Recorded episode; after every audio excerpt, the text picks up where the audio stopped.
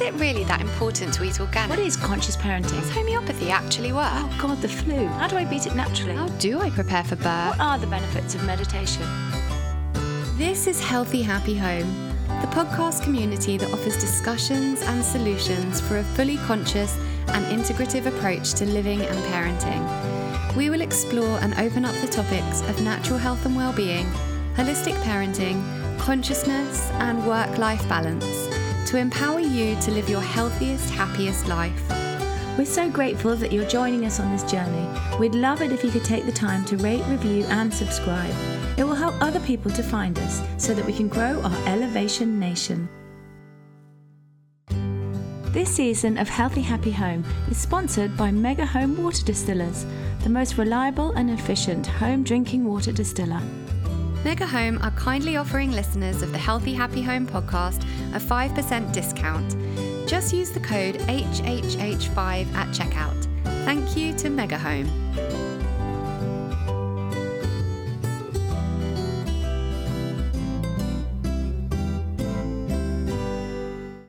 Looking for a wellness break in the UK? Well, you're in the right place. At Retreat Life, we take small groups on exclusive escapes to focus on well-being, fitness, and health. Relax, reconnect, and re-energize on one of our empowering retreats, all located in unique locations within the natural beauty of the British countryside. For more info, go to www.retreatlife.co.uk. Welcome to Healthy Happy Home. Um, we are here today to talk about what really this podcast is all about a root cause and individualized approach to healthcare. And we're fortunate enough to have the functional medicine doctor, Debbie Lewis, here with us. Debbie is a member of the Institute of Functional Medicine and is a registered nutritional therapist with the British Association for Nutrition and Lifestyle Medicine. She runs private clinics in London and Hereford and has a particular interest in women's and children's health. Debbie is also a qualified social worker, natural family planning teacher, auricular acupuncturist, life coach, and NLP practitioner. She's a visiting lecturer in functional medicine and complex case analysis on the nutritional therapy MSc at the University of Worcester, a clinical practice assessor, and the regional British Association for Nutrition and Lifestyle Medicine supervisor basically, if you're unwell, she's the person you want to see for a complete holistic and integrative approach. And we got her on because she is actually my functional medicine doctor who sees my children as well. Um, so I know that she is absolutely brilliant, and we'd like to welcome you and thank you for coming on Healthy Happy Home. Yeah, real pleasure, Lauren and Tilly. Thank you. Thank you so much for inviting me. You're so welcome. So, I guess the first question that some people may be asking really is what is functional medicine? And we'll, we'll just hand over to you and let you crack that wide open. Yeah, sure. So my first um, primary training was actually in nutritional medicine. So um, my first master's was very much focused around using nutrition and lifestyle to support people's health. Um, but actually, when I started moving into practice um, and was practicing for a little bit longer, I was really starting to see that lots of the people coming to see me had quite a lot of, of complex um, disease in their body. And really, I needed to understand a lot more about the very sort of in-depth part of biochemistry in the body and how it works. And so really then I started to train with the Institute for Functional Medicine. And functional medicine is really um, a sort of fancy way of, of taking what we call a systems biology approach. And what we do in that is rather than compartmentalizing the body into sort of separate areas like you see in traditional medicine. So you might see a cardiologist or an mm. endocrinologist or gastroenterologist as a functional medicine practitioner, we're looking at the whole body as a system. So we don't identify or pick out individual bits of the body. So we're looking at the body as a functioning whole and understanding that when things go wrong, they may be affecting um, lots and lots of body systems as part of that. So it's very much an integrative approach that sees the body as something that needs to work together. And that's the sort of functional part of it. Like, how do we restore the overall function of the body without just separating it into sort of different organ systems? Um, the difficulty with it in some way as a practitioner is you can't just know a lot about one really specialized area. You need to know a lot about everything. Um, but it's it's a fascinating area of work because what I've really started to see in my years of practice is that when we approach health from a very more systemic way of understanding how the body works, then everything just starts to work, work better together. Yeah. I, I just I know that's true from my own experience as well and I think Tilly will agree also that you just you can't I have found for me or I think this is for everyone when you try to treat one thing in isolation like you say you know if you can have lots of different problems going on you go to see the cardiologist for that and the dermatologist for that and the gastroenterologist for that no one's kind of working together to see that everything is coming from the body which is one vessel and yes. kind of you know conflating them all into one you yes. know to, to, treat this one body so i think that that's why it makes so much sense to take a functional medicine approach and you and you and so what you're doing is looking at what's really going on with someone why they're getting these rashes why they're getting headaches why have they got constipation or fatigue and and so so when someone comes and says to you like oh, i don't sleep i'm super anxious i'm not eating well or you know so do, what do you do then how do you sort of go okay well where am i going to start do you go okay let's start with the stress or let's start with the irritable bowel or how do you wh- where do you start with someone when they come with their range of issues? yeah, so we um, use very much this sort of analogy of a tree in the sense that the, the symptoms that people come with, the headaches or the migraines or the itchy skin or the irritable bowel, are very just much like the leaves on the top of the tree going brown. And a conventional approach might just be to sort of chop the leaves off or paint them a different color so you can't notice them. Mm-hmm. But what I'm looking for is actually much, much deeper down in the trunk and into the roots as to what has led to these leaves being brown. And that is a very individual approach, to leave in the sense that many people will come to me with, say, migraines. And my job is not to just go, oh, great, you need some magnesium. It's like, what has actually led to these migraines happening? And that will be really, really individual for every single person that comes. So, what I do in my clinic is I always start with a timeline. So, I'm always, you know, I take an hour with everybody who comes and I want to know everything that's happened to them from the point that they were born and before that, in terms of what happened with their mother during their pregnancy and their parents' health, up to this point now where they've got a collection of symptoms.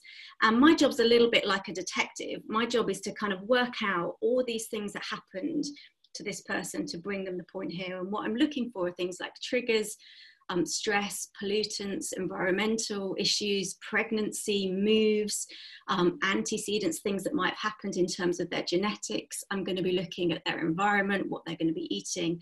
And my job is to kind of put all those bits together to try and understand why in this moment this person has got migraines.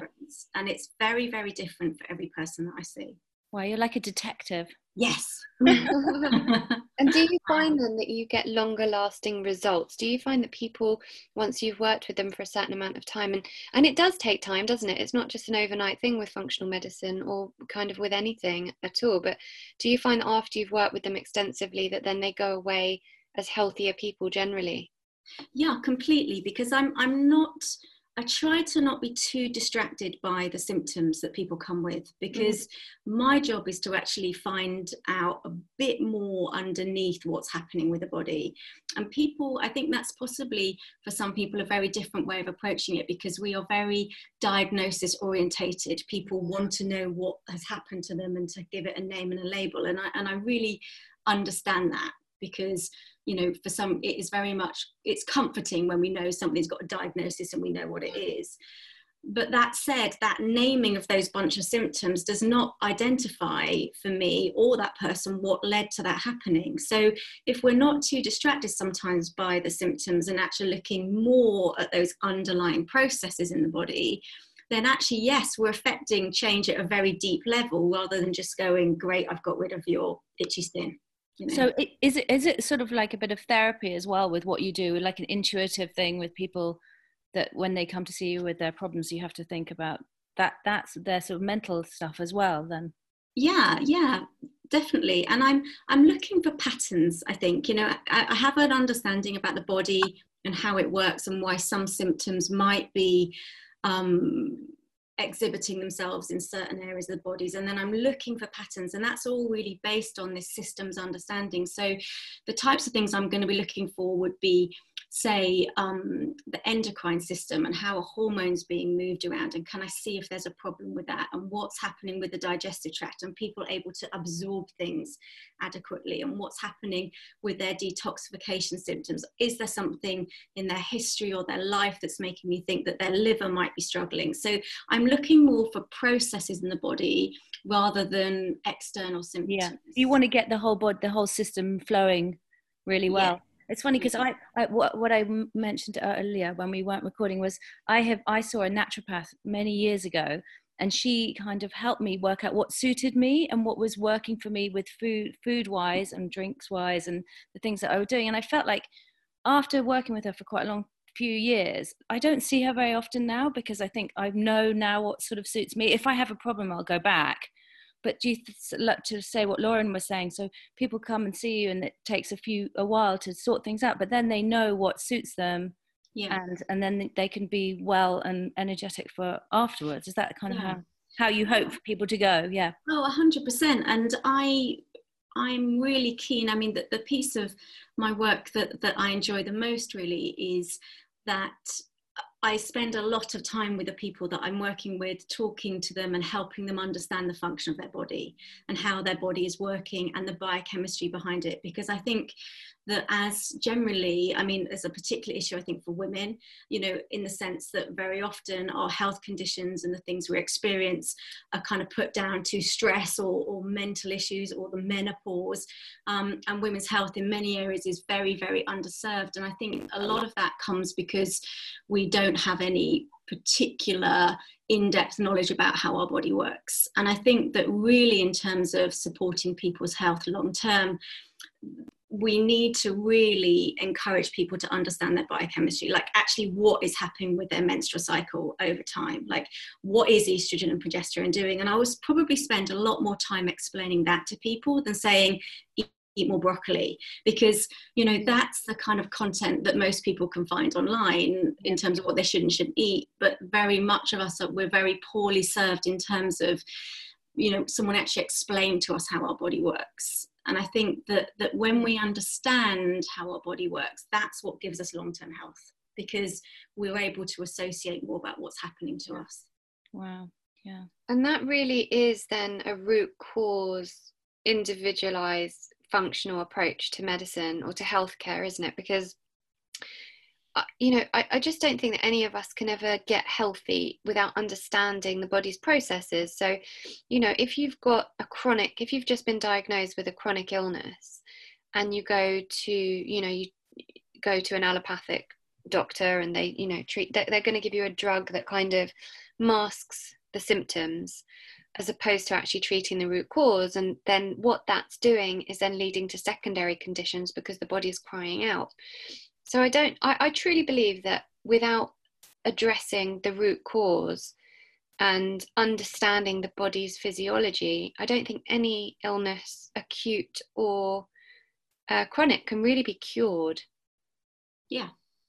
And I think that we also culturally are encouraged to not ask questions mm. about our health. You know, we kind of go to see a doctor or practitioner and we're sort of told what to do and then we just do that. You know, the, the number of people that I come to see that um, come to see me. I mean, actually, most people, and you know, myself included in this before I started the work that I do, take medications and we have no idea what they are. Like, we've never asked, like, what does this actually do? How is it actually working on the body? What are the impacts of that? Happening to us? What are the long term implications? How does that medication interact with another medication that I'm taking? And I think in some ways we're also very actively dissuaded away from asking questions about our healthcare and you know asking more of the people that serve us in terms of health about what are we doing and why are we doing this and what else could I do and what would happen if I took that medication because we don't have the, the, the knowledge to be able to ask those questions confidently. So, yeah, we don't have the confidence. People don't have confidence, do they? It's funny because I was saying to my daughter, it's really amazing. Our bodies are so brilliant and they can just do so much, but we really don't know enough about what's going on it's just mm. it's something do you think though with the doctor if you go and see the doctor you have five minutes whereas if yeah. someone comes to see you they have an, a good hour yeah. And, and you know that's a that's a good starting point i suppose isn't it? I mean it's got to be hasn't it? Because all this stuff does take time. And when someone's coming to me in their sort of late 60s early 70s that's 70 years worth of life to unravel. And you know to really do something in depth and work out a root cause it's it's not possible to do that in five minutes. It just no. it isn't. You can't work with 70 years worth of information in in such a short time span i mean all you're ever going to get is a plaster you know? Yeah. Do you think that's the reason why people are getting sicker? I mean i know there's many reasons for that and i do want you to touch on that but the fact that there is so much illness nowadays and people are just going to the doctor and the doctors are just putting a band-aid on it and then these people are having to go back and back and back and back. Yeah. I, I do and i think um, the the life the medicine system that we we currently have here is still a medicine system that is is is primarily dictated around an infectious disease model you know, mm. it, it, the NHS, when it was created, was designed to support people in terms of infectious disease, and it was brilliant at doing that because infectious disease was the, was the issue that we were all having, and people were dying from infectious diseases. So, you know, a model where you turn up to a doctor and they look at your rash and go, "Yes, that's what that is," and here's a medicine to do that, was actually perfect. You know, that is a really good model for dealing with infectious disease, but people do not have infectious diseases at that same kind of level. And what we're looking at now in the population is chronic lifestyle related disorders. You know, these are lifestyle related, they're to do with how we live, our environment, the stress we're under, the food we're eating, the pollutants in our environment. And so, if we sort of turn up at our doctor who's operating an infectious disease model and trying to name something and then give you a pill for it, you know, it's, it's not necessarily the doctor or the healthcare system fault that they can't cope with chronic lifestyle related disease because that's not what it's set up for. Um, mm. And all the conditions that I see that people come to see me in clinic are, are lifestyle related. You know, they are they are disease as a result of how we live, how we feed ourselves, um, and how our bodies are reacting to the environment that we're in. And so, but the lovely thing about, I mean, the good thing about that is that actually these are things that we can manage and adjust by eating better, by realizing that you're stressed, by you know going into the nature more by you know by taking looking at what you're taking and why you're taking it so you can it's it's it's something that people can heal themselves with yeah. obviously with guidance from you initially but moving forwards it's something we're not fighting this big war on disease. We're we're actually just able to strengthen our own immune systems. It's something me and lauren are always talking about. Just strengthen your immune system. Just keep your immune system strong. Mm. that is really the you know the the answer for this this this year this lifetime for yeah. us isn't it? It's it's really powerful tilly isn't it? Yeah you know, it's really powerful and um, empowering because it makes us realize that we can take our healthcare into our own hands. We have the ability to make ourselves healthy.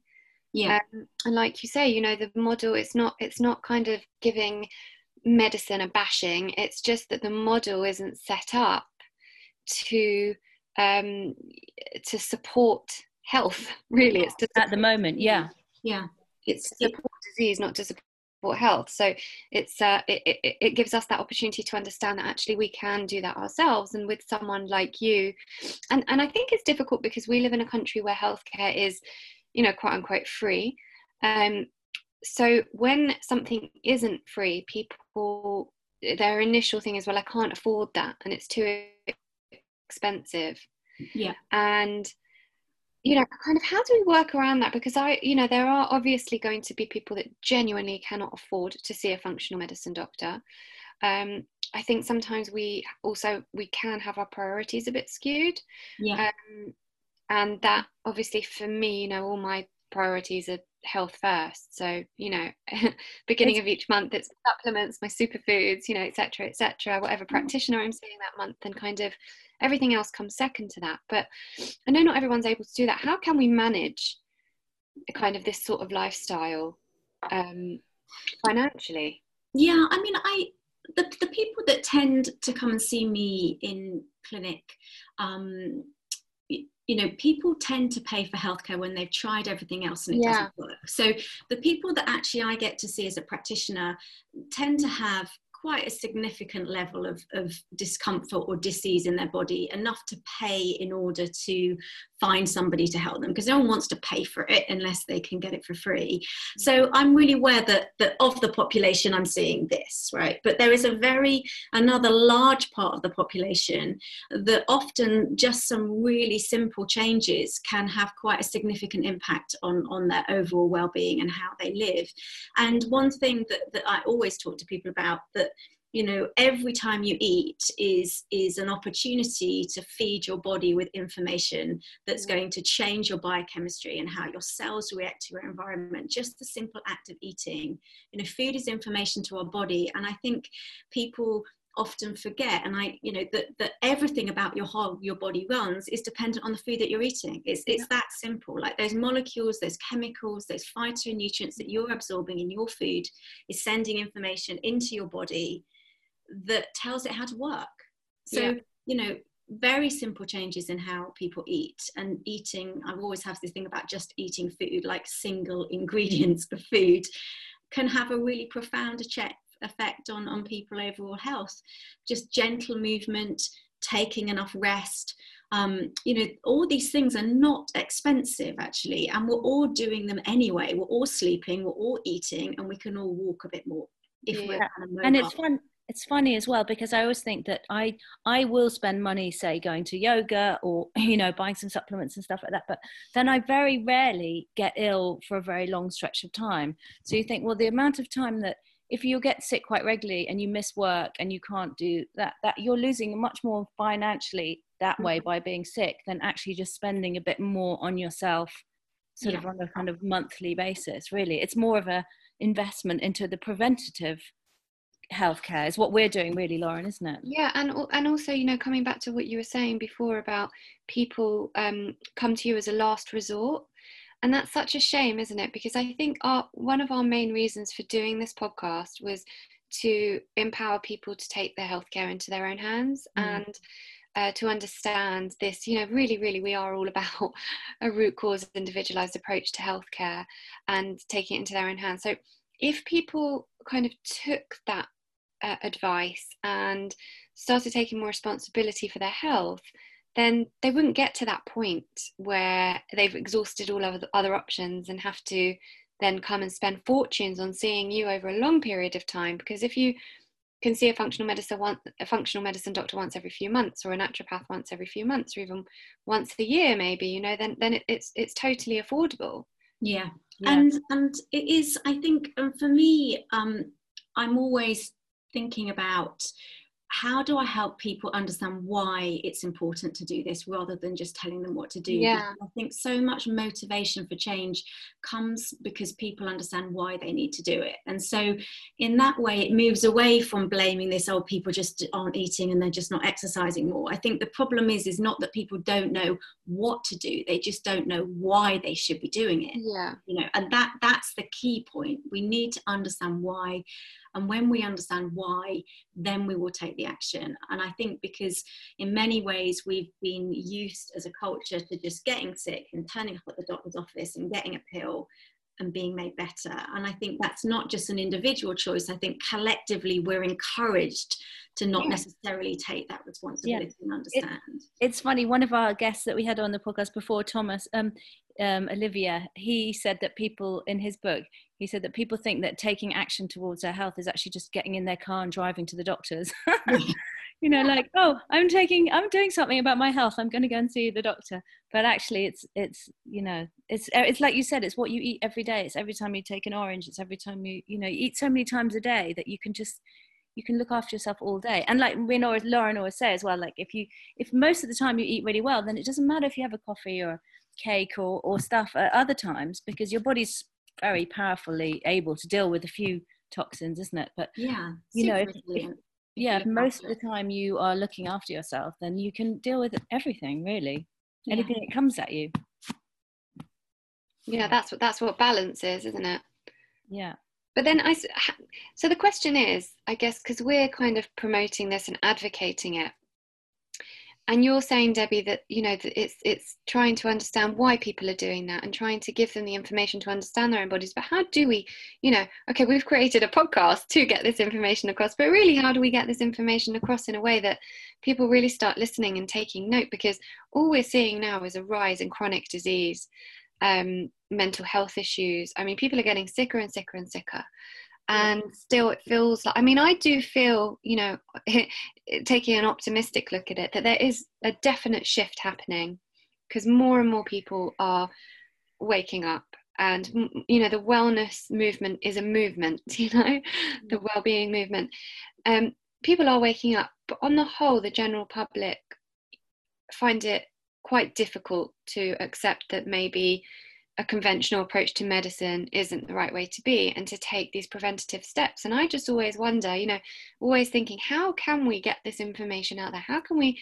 encourage people to do these things for themselves? Maybe we have to break down the systems. Sorry this is a that was a question for debbie not me but i was just maybe we have to go right this week we're going to talk about the endocrine system. This week we're going to talk about the lymphatic system. This you know like break it down and explain why this has an effect on this? Because i mean i mean i don't know it myself. I, yeah. i'd like to hear that. And and I, I really agree with you tilly. And and as you know part of the work that i do is i do one-to-one work but i also run um, retreats and actually i'm running a, a, kind of women's health retreat in, in june where i'm actually going to do that over a week. So oh, instead of just going eat this try this do more exercise i'm actually breaking down the whole body into the different systems and explaining how does your sex hormones work? How does your adrenal function work? What is your endocrine system? How does your gut function? Yeah. and actually just take that time to do that. And um, i'm also running another one um, that's kind of coming up in the spring where we're actually going to be talking about detox detoxification in the sense that what is your liver and what is phase one and phase two? And what are all those nutrients that mean that the body can you know glycate and sulfate and methylate and all these very kind of complicated terms? But what does that actually look like and how does it actually work? Because when you see that actually the liver needs a really good supply of amino acids and proteins in order to detoxify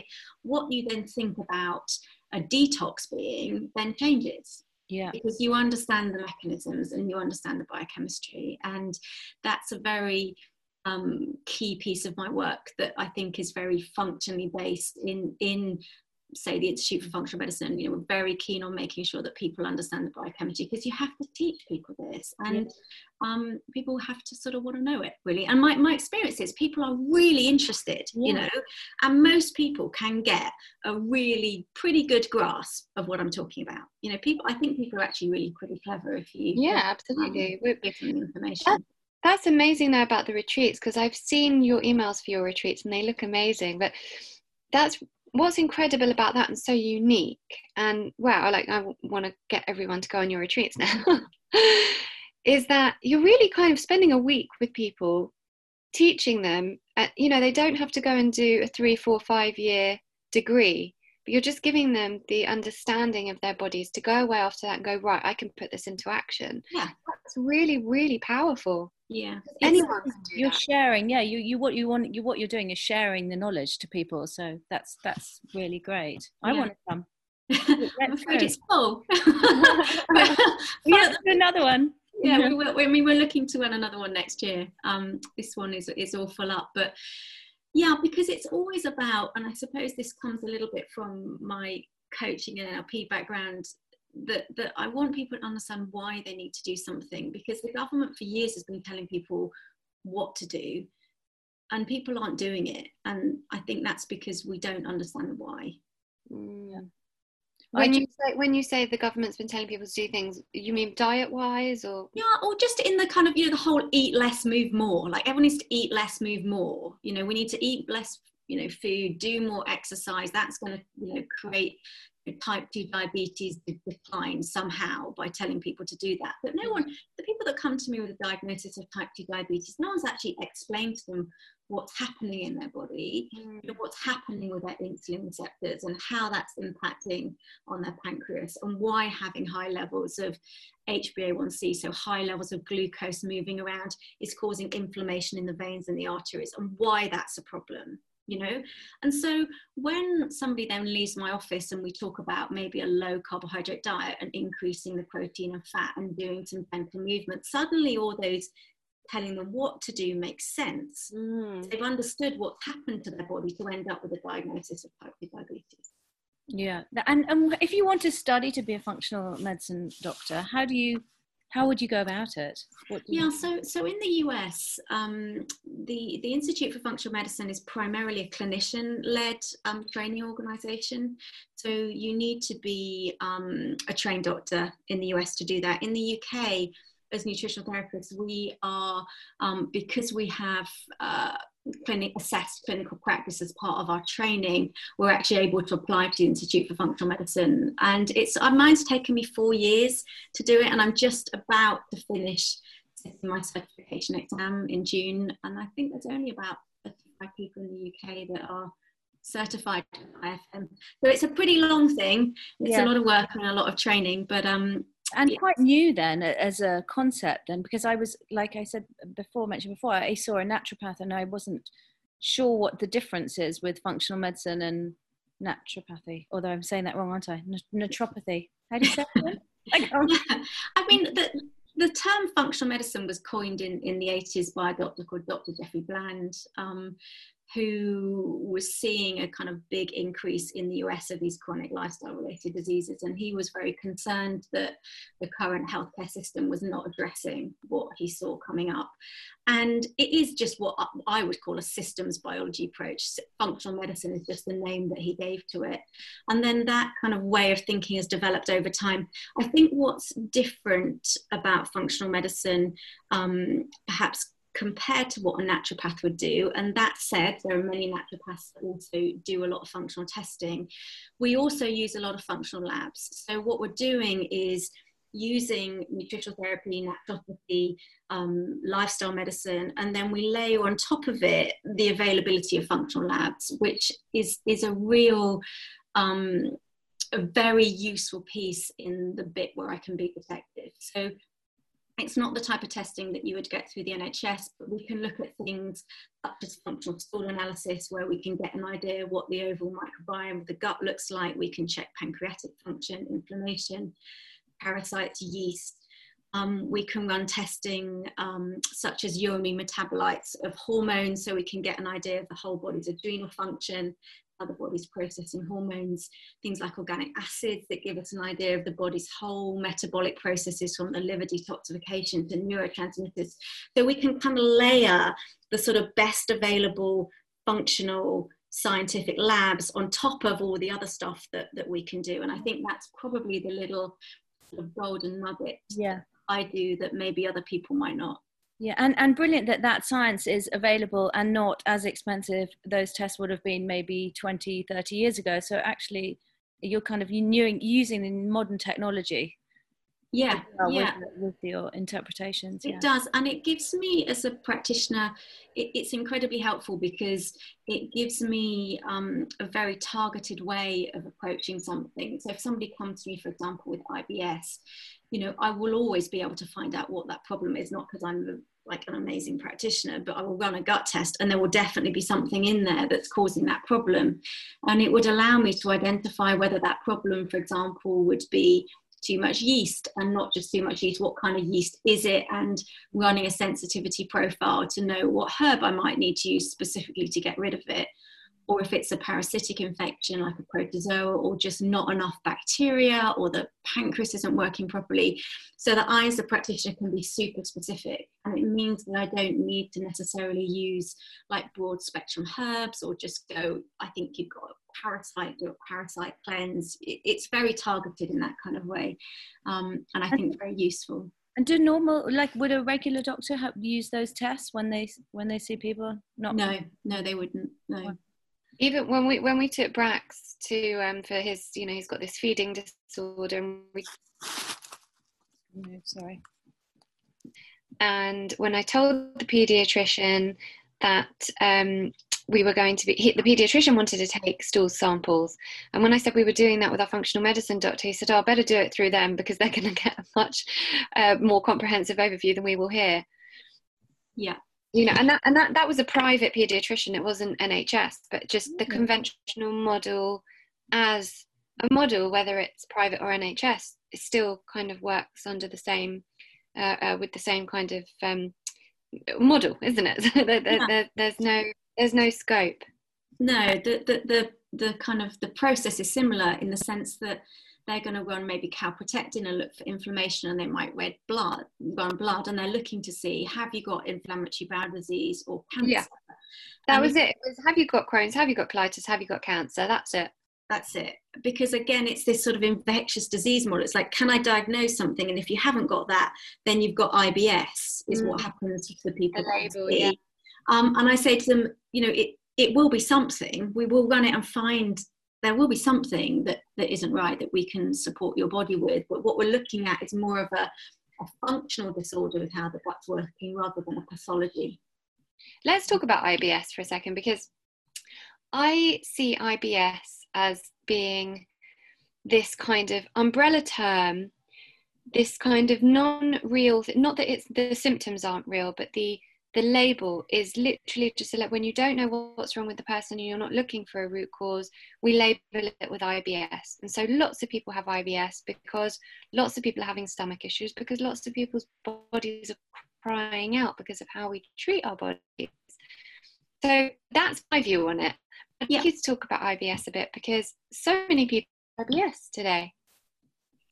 Yeah, I mean, I, I would 100% agree with you, Lauren. I mean, IBS to me is not a diagnosis. It's it's what I mm. call a kind of bucket diagnosis, a little bit similar to, for example, to fibromyalgia. You know, these diagnoses. I was going to say that, and I don't want to offend anyone by saying that because I was diagnosed with fibromyalgia at one point. Yeah. And through the course of the years of, of, of the work that I've done on my body, I came to the conclusion that those two diagnoses that I was given, amongst lots of others, IBS and fibromyalgia, were kind of non things. It was a way of giving someone something to make them feel like they could now relax because they now know what's wrong with them, when yeah. actually it was far from that.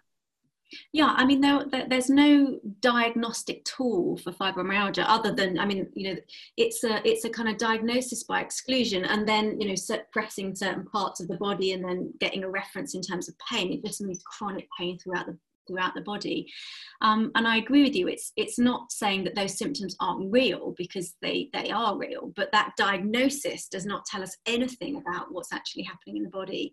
And the same for IBS. Um, and I say that to my patients when I come in. There will be something going on, um, and I, I do always find out what that is, and it, is always fixable. You know, and I'm not saying that because like I say, to make myself sound very grand, but there will be something that you can find that's going on in the gut that does isn't working right that can be resolved. It's incredibly useful for me when people do go to their doctor and they might have a colonoscopy and they've excluded that there's anything happening that a doctor would be the most appropriate person to help them with.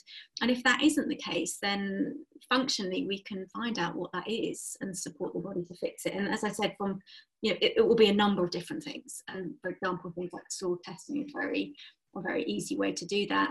I mean, the other thing that I do with people IBS often sometimes before I even do a stool test would just be a really, really consistent elimination diet. Mm. And for some people, um, a consistent elimination diet for a month actually gives them a really good experience of how their body is reacting to foods. I, I very, very rarely do any type of food sensitivity testing. Um, for me, the gold standard really is a proper elimination diet. And in that point, people can really start to become an expert in observing how their body responds. And that, in and of itself, is an incredibly useful experience for people to do to realize that they can become an expert on their own body's function rather than necessarily looking at a set of lab results and using that to, to work from. So, um, yeah, there's a, I see a lot of IBS. Um, something I work with a lot in the clinic. Yeah, I think the elimina- elimination diets are really kind of empowering, like you say, because they get us to understand our own bodies a lot more.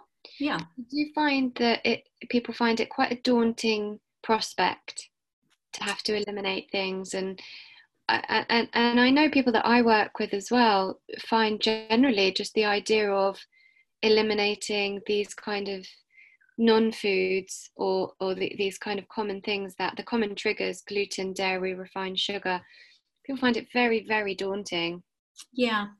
Um, um, I mean, I'm I'm lucky in the sense that when people come to see me in clinic, they're they're pretty motivated. ready.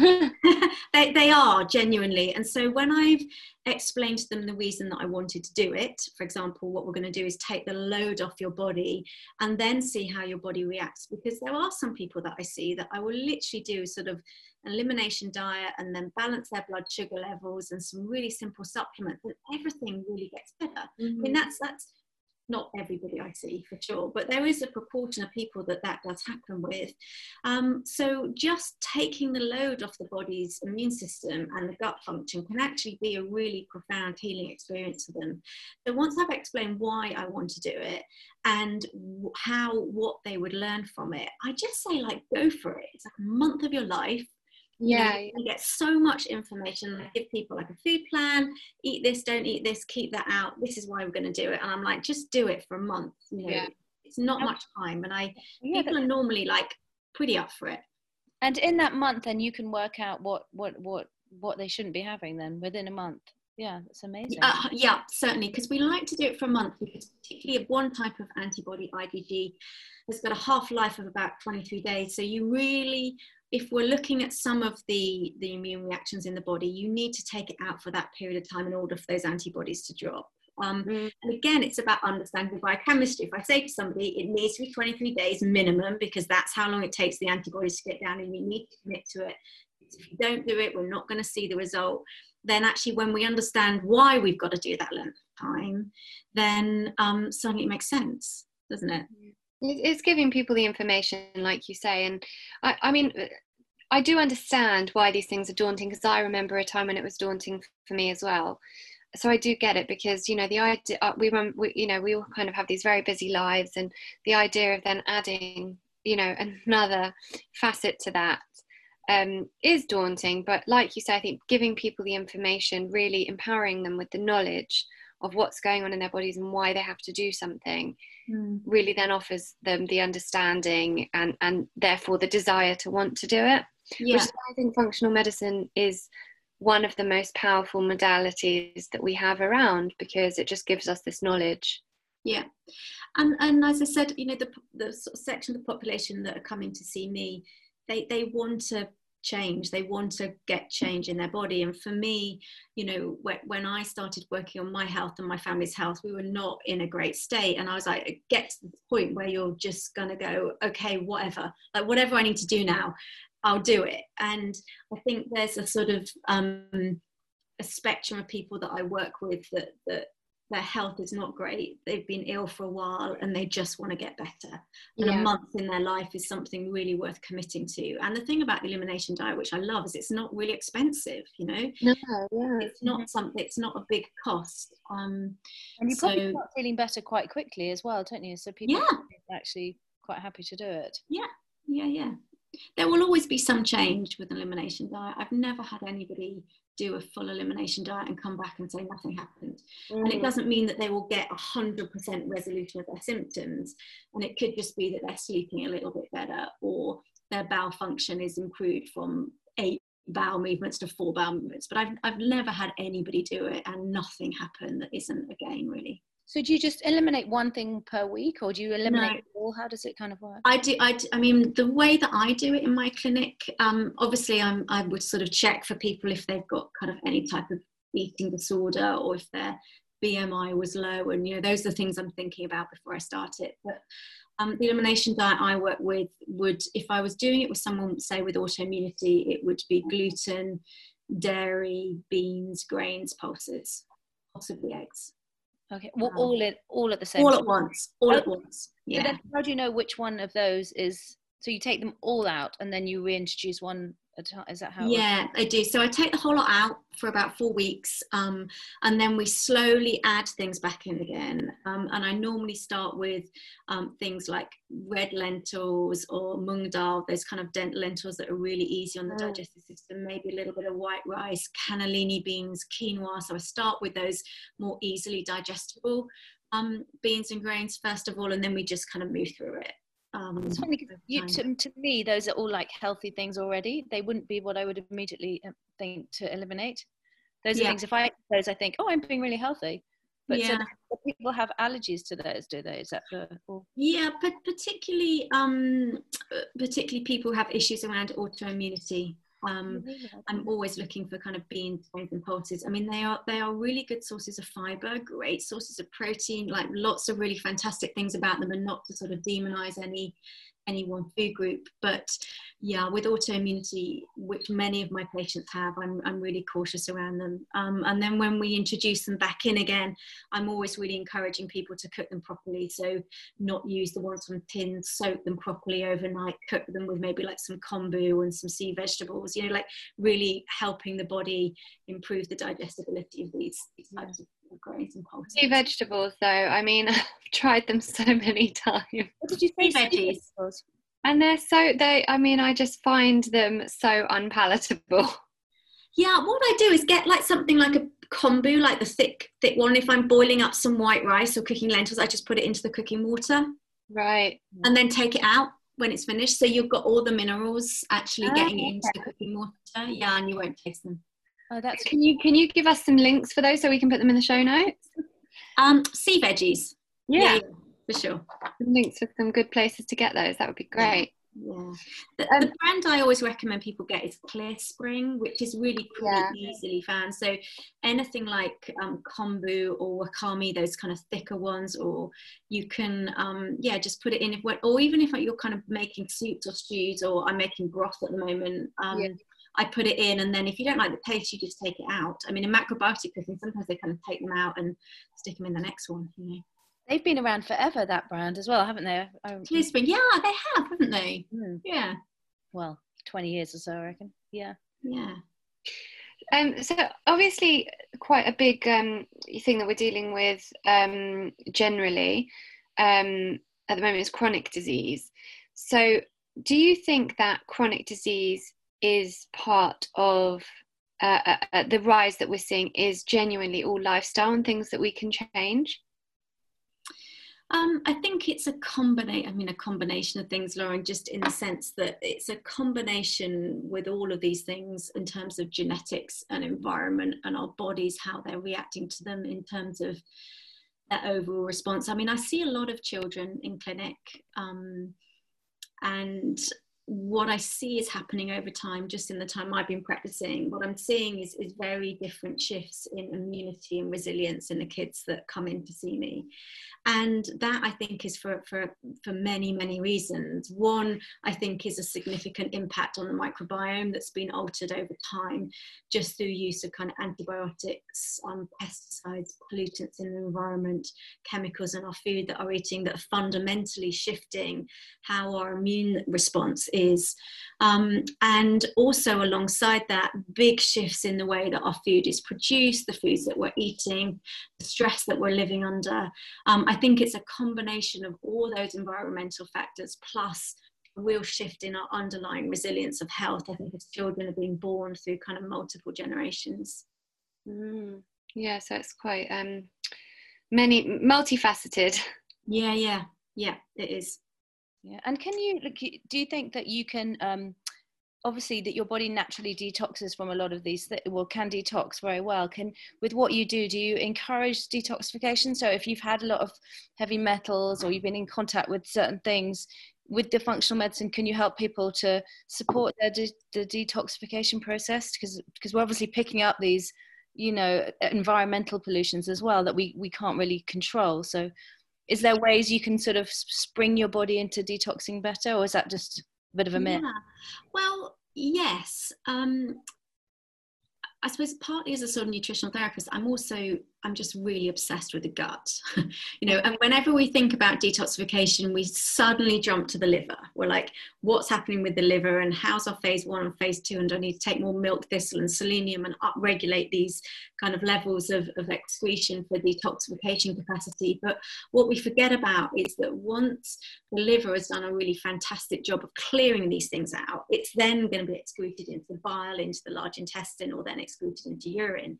So the actual primary primary route of excretion once the body's handled it is actually the intestine. it's actually we've got to actually move this stuff out through our body. And for many people it's the recirculation of, of some of these toxins not just the fact their liver can't handle them properly.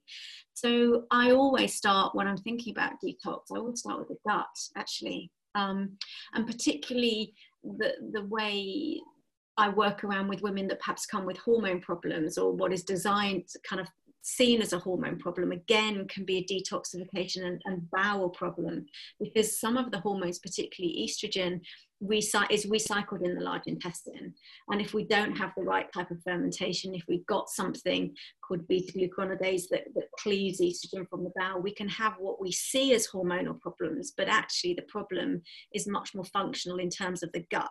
So it all kind of, it all goes back to the gut really. And that's the front line. So before I do any mobilization through the liver, I'm always making sure that that, that route of excretion is open and working. It's because otherwise it's a little bit like filling up the bathtub with the water, but not pulling the plug. Yeah. Mm. And so, do you recommend um, people to do colonics or coffee enemas and probiotics and things like that, or are they too strong? Yeah, I mean, I, I do. Yeah, definitely. Yeah. I mean, some people um, find colonics and enemas super helpful, and particularly, it's it's really important to get that bowel clearing. What you certainly don't want is your dirty rubbish sitting around in the kitchen.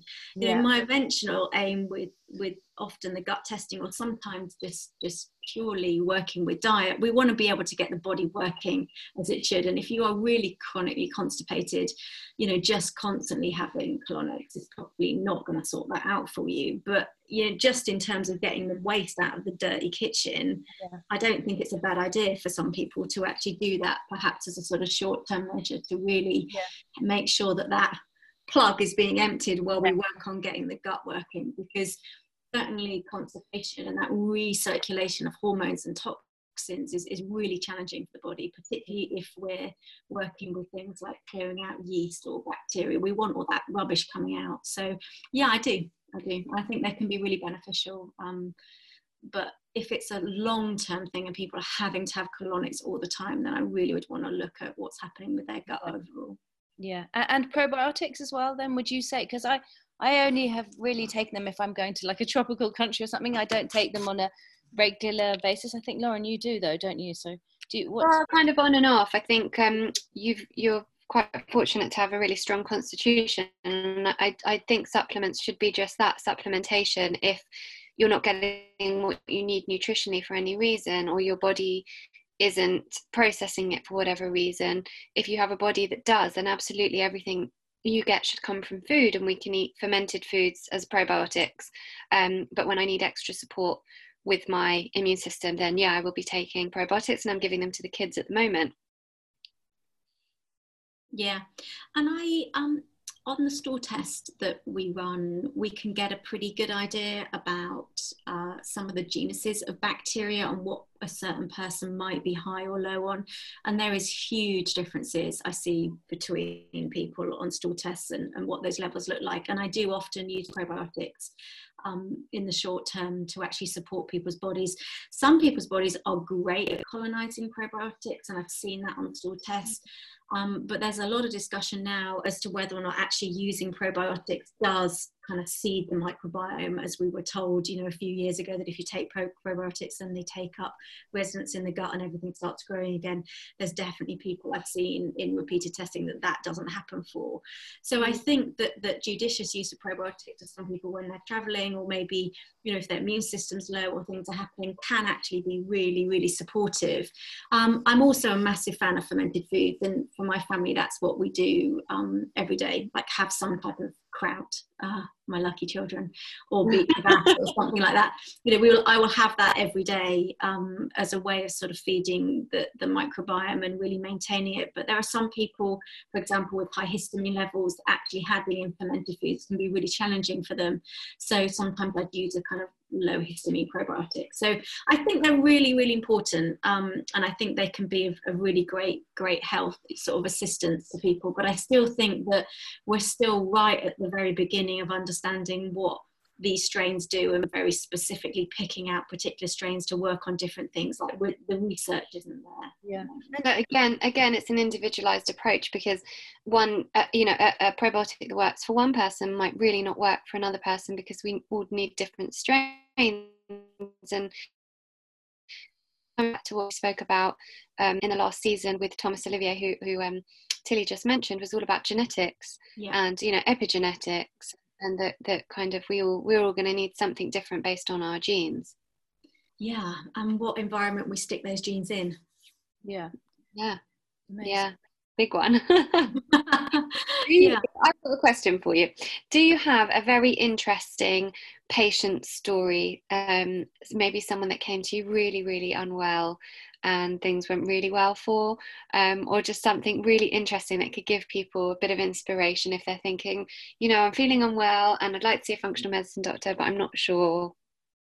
I mean, I, I tell you what, the, the thing that always really um, I mean, I have a lot of, I mean, all my patients are super interesting. Like I've so, I'm so lucky to be in a job that is every day interesting to me. You know, every person who comes is so different. Um, the, the, the thing that always blows me away is is the people that come in where we do these incredibly simple things like i'm saying like do the elimination diet.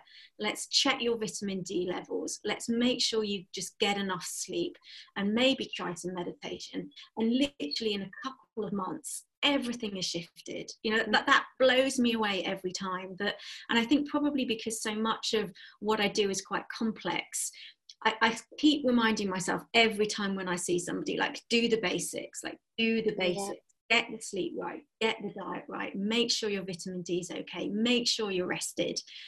And, and you can have like just, just the most incredible change just with doing those simple basics. And I often can't tell who that's going to happen for because it is on the wonder of the body and those person's genetics and how their body picks it up. But it it inspires me every time I see it that that the body you just take the load off it and then you put the good stuff back in and it goes yes I know what to do with that. And for some people that happens quickly. For a lot of people it takes a really long time but it does happen and and every time someone comes into my clinic and that happens it's just like this is amazing medicine because the things about what I do is there's no downside to them. You know, there's no side effect of it. Mm-hmm. It's not going to make anything worse. You know, it's all upside, this type of medicine. So there are always gains to be had with every little change you make, no matter how small that might be.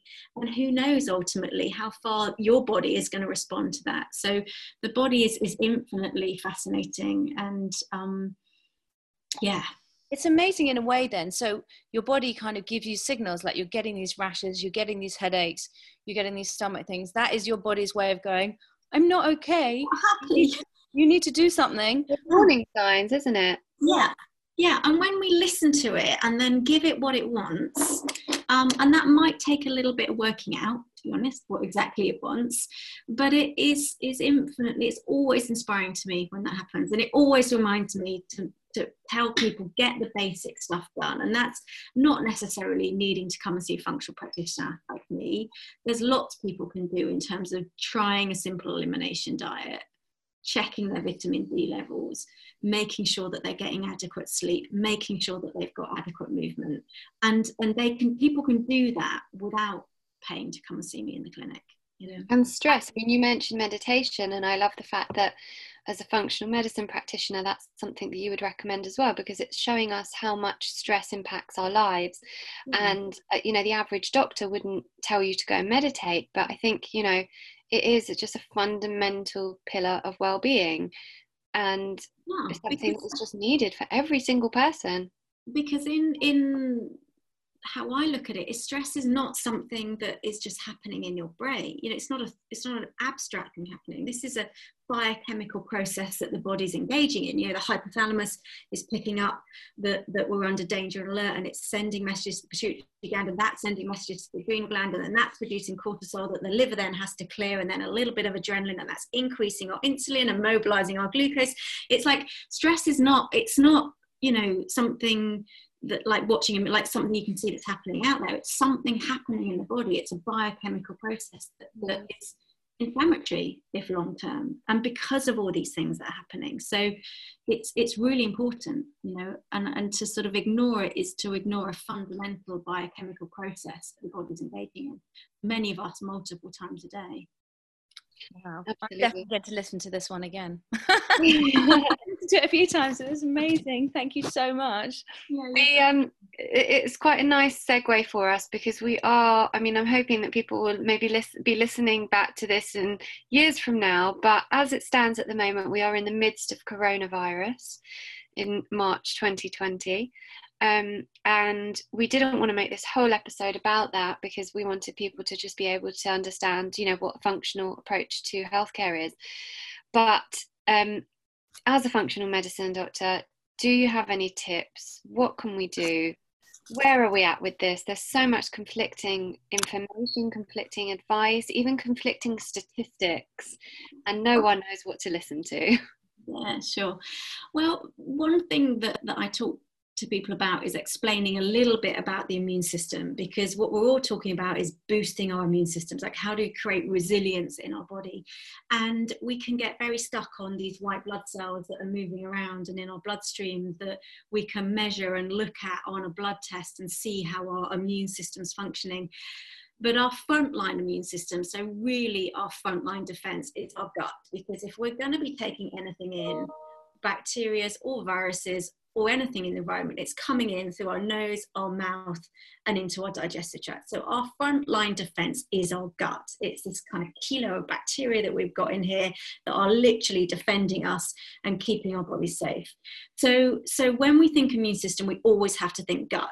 And so when I think gut, I think let's do everything we can to take the load off of it. So really cutting down on, you know, sugar in particularly loading up on brightly covered, coloured fruits and vegetables that are full of phytochemicals that really support the immune system, making sure that you've got a really good amount of fibre to keep the transit time good, um, and also making sure that we've got fibre to keep those bacteria happy and fed.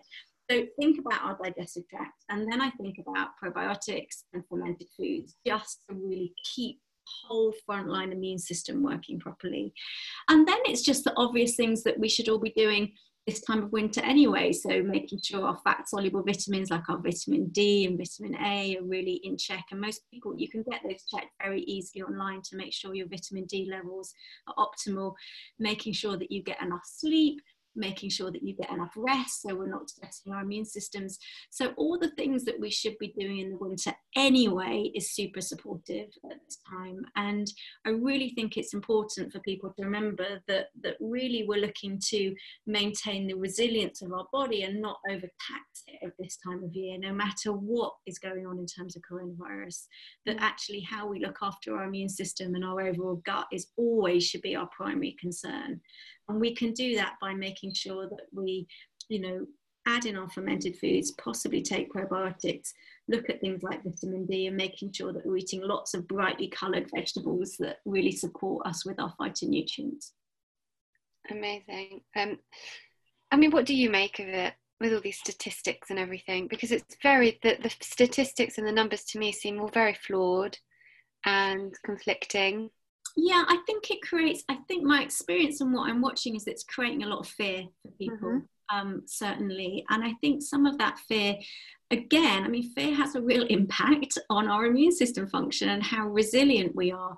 So, what I'm recommending, just in terms of my patients, is just to kind of continue their lives as they have been until we're told that we shouldn't by the government. And that's a decision for them to make around um, our movements and what we do. And to continue to just do the things that they would ordinarily be doing anyway to support their immune system through the winter. Yeah. So before we um, before we end the show, we uh, we always like to do this little thing. What are you into? To give people a little bit of inspiration of what what something we might be into this week, book, food, uh, product, anything at all. Um, so, is there anything you're into this week that you'd like to share, Debbie? Yeah, there is, and maybe this also helps a little with the the coronavirus. Um, so, I'm I'm a massive fan of chicken broth, um, particularly during the winter and so at the moment, my sort of um, kids are going to school, although my 18 year old was slightly less interested in taking it from college today, but I always like to send them off with a little flask of sort of chicken broth. Um, I just think generally in the winter it's a really nourishing food. It's easy on the digestive system. Um, but what I've actually been doing over the last couple of weeks is adding some things in that I don't normally. My chicken broth is normally just chicken bones and carrots and onions and maybe a bit of celery. It's pretty kind of simple. But I have been adding in um, extra things like some fresh turmeric and I've been putting in shiitake mushrooms. So they're things that are really good anti-inflammatories in terms of the turmeric and also shiitake that really help support the immune system. And I've also been putting a little bit of that, those sea vegetables I was saying, like the kombu in mm. there for a little bit of extra selenium, um, iodine, zinc, those types of things that support the immune system. So I'm all over my chicken broth at the moment with a few extra little additions just to keep our, our bodies and immune systems well. I'm upset you didn't tell me that a few days ago because I um I brewed mine a few days ago. and, uh, get that it. recipe. We'll definitely have to get that recipe and put it in the show notes. It's so good. Yeah, there is, and if people are interested, there is a little video on my website just showing you how to make a simple chicken broth or a bone. Oh, really? How um, long do you cook yours for? Because I know that they say 24 hours, but sometimes it's difficult to leave the stove on for that long. Yeah, I, I really recommend people get a slow cooker for making chicken yeah. broth. Um, it's just a lot easier because really, I like to suggest people cook it for a couple of days. Really, yeah, really I mean, no doubt any type of cooking, even for a day, is better than nothing. But I think a slow cooker, and they're pretty inexpensive now. yeah, they really are. Um, Mine's not big enough because I make a massive thing of bone broth the slow cooker is not big enough, so I probably should get a bigger slow cooker. Yeah, you can get them about two liters. I, I've, yeah, I think which, um, and I actually tend to. I'm not sure if I should do this or not, but I, I kind of t- often would take a couple of ladlefuls out, put it in the children's flask, fill it up again with water, and then just keep cooking it for a little bit longer. So sometimes my bone broth will be on there for like three days, four days. And do you just do chicken, or do you do other other bones? I, I mix it up. Um, I'm generally, I think my chicken broth is tend to be a little bit more palatable, particularly for children. Beef mm. broth is great because you can get a lot of marrow and a lot of fat out of it.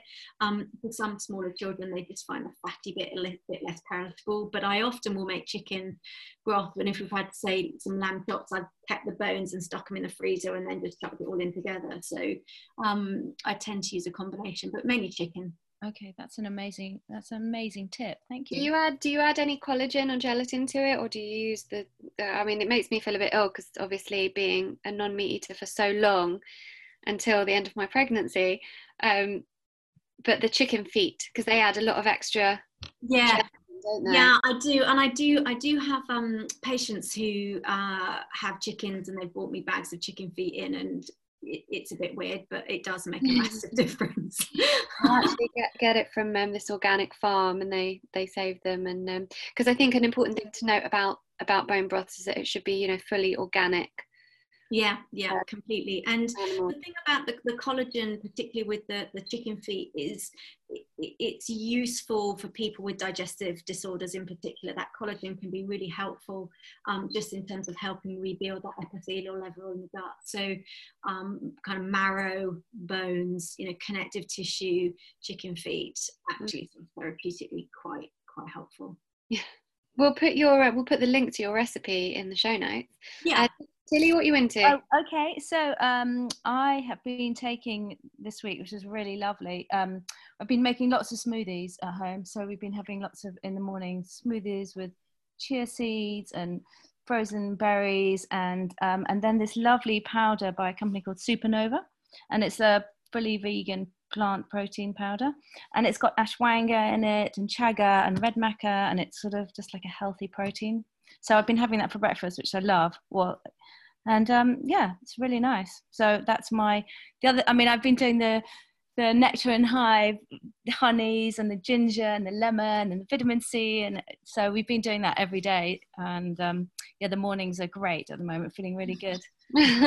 These good immune immune system builders. Yeah, absolutely. Well, my, my mine's vitamin C at the moment because I'm just um, I think like also the panic is creating you know it's this psychosomatic thing. So everyone around me seems to feel ill. Um you know having this like sore throat or like you feel something's coming on and then it goes away. And i think maybe that's a psychosomatic thing that we're creating. Wow. you're looking out for it i suppose aren't you? I know yeah. i've been gargling salt in the morning because i was thinking that that's a really good thing to do just to so good yeah And particularly just in terms of, you know, just you made me think there, Tilly, around just protecting again our mucosa because this is our mm-hmm. frontline infection. So something I have been using, um, kind of going into clinic, Weleda do a, a, a, nasal spray. I think it's like an aloe vera nasal spray that that I've been using, and if people are concerned about um, kind of again maintaining the whole barrier function of the body, that being the gut and everything that's coming in. So the Weleda nasal spray is pretty good, and you can get that quite easily online. Um, and yeah, vitamin C, I forgot that one, but yeah, of course, fantastic. Yeah, we're, we're kind of loading on up on that at the moment. I always say, kind of for maintenance during you know times of nothingy stuff, I use a whole food one. It's for prevention, ascorbic acid, and then in times of illness, liposomal.